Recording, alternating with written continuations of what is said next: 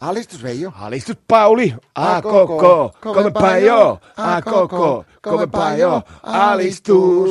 Tervetuloa Sanko Joukona, no nimittäin kotikiusattujen viikkokokoukseen Veijo. Kiitos Pauli. Äkä ala mulle vouhottaa.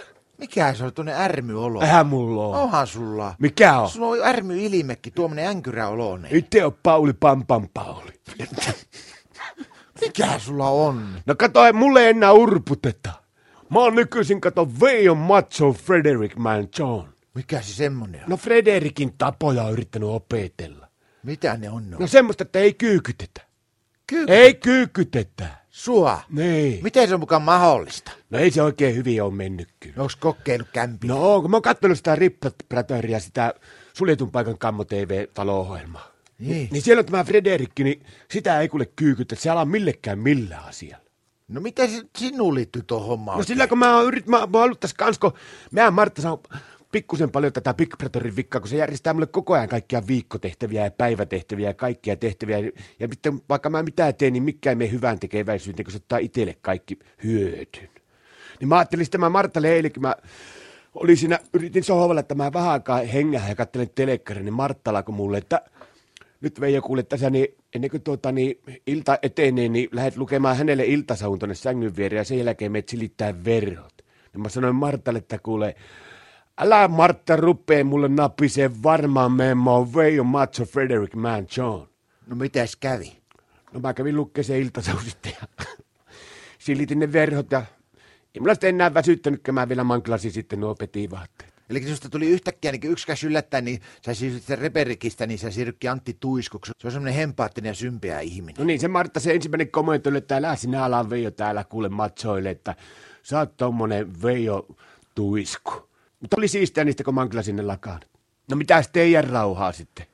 No me oltiin muuttamassa kokonaan uuteen paikkaan, mutta se taisi mennä mönkää koko homma. Muuttamassa, et sä oo puhunut mulle mitään. No ei ole Marttakaan puhunut mulle, mutta nyt se paljasti sen, että, joo, että hän on varannut jokulle tuota Marsista, oli varannut semmoisen järvenranta tontin Googlen kautta sieltä. Ja nyt näyttää siltä, että se meidän muuttohomma Marsi menee ihan mönkään. Siis minne? Marsiin, se on semmoinen pallo tuolla taivaalla kaukana. Ai, ja mä että se on joku kaupunginosa. Ei, kun se on semmoinen homma, että silloin Naasalla ja jollakin näillä tämmöisillä, niin niillä on semmoisia tutkimusvehkeitä siellä, niin Martta oli innostunut, että vitsi, että lähdetään vaihtamaan maisemaa, että hän ei kestä, kun hän on julkistella kotikonnuilla, niin että muutetaan sinne asumaan. Nyt onkin paljastunut se, että ei sillä vissi elämää ole, eikä ole vissi sitä järveäkään, että omat veet pitäisi viedä mukana, jos menee sinne, ja ei sillä vissi mitään elämää ole ollutkaan, kun sillä ei ole koskaan ollut mitään rupsukaasuja, metaaneja.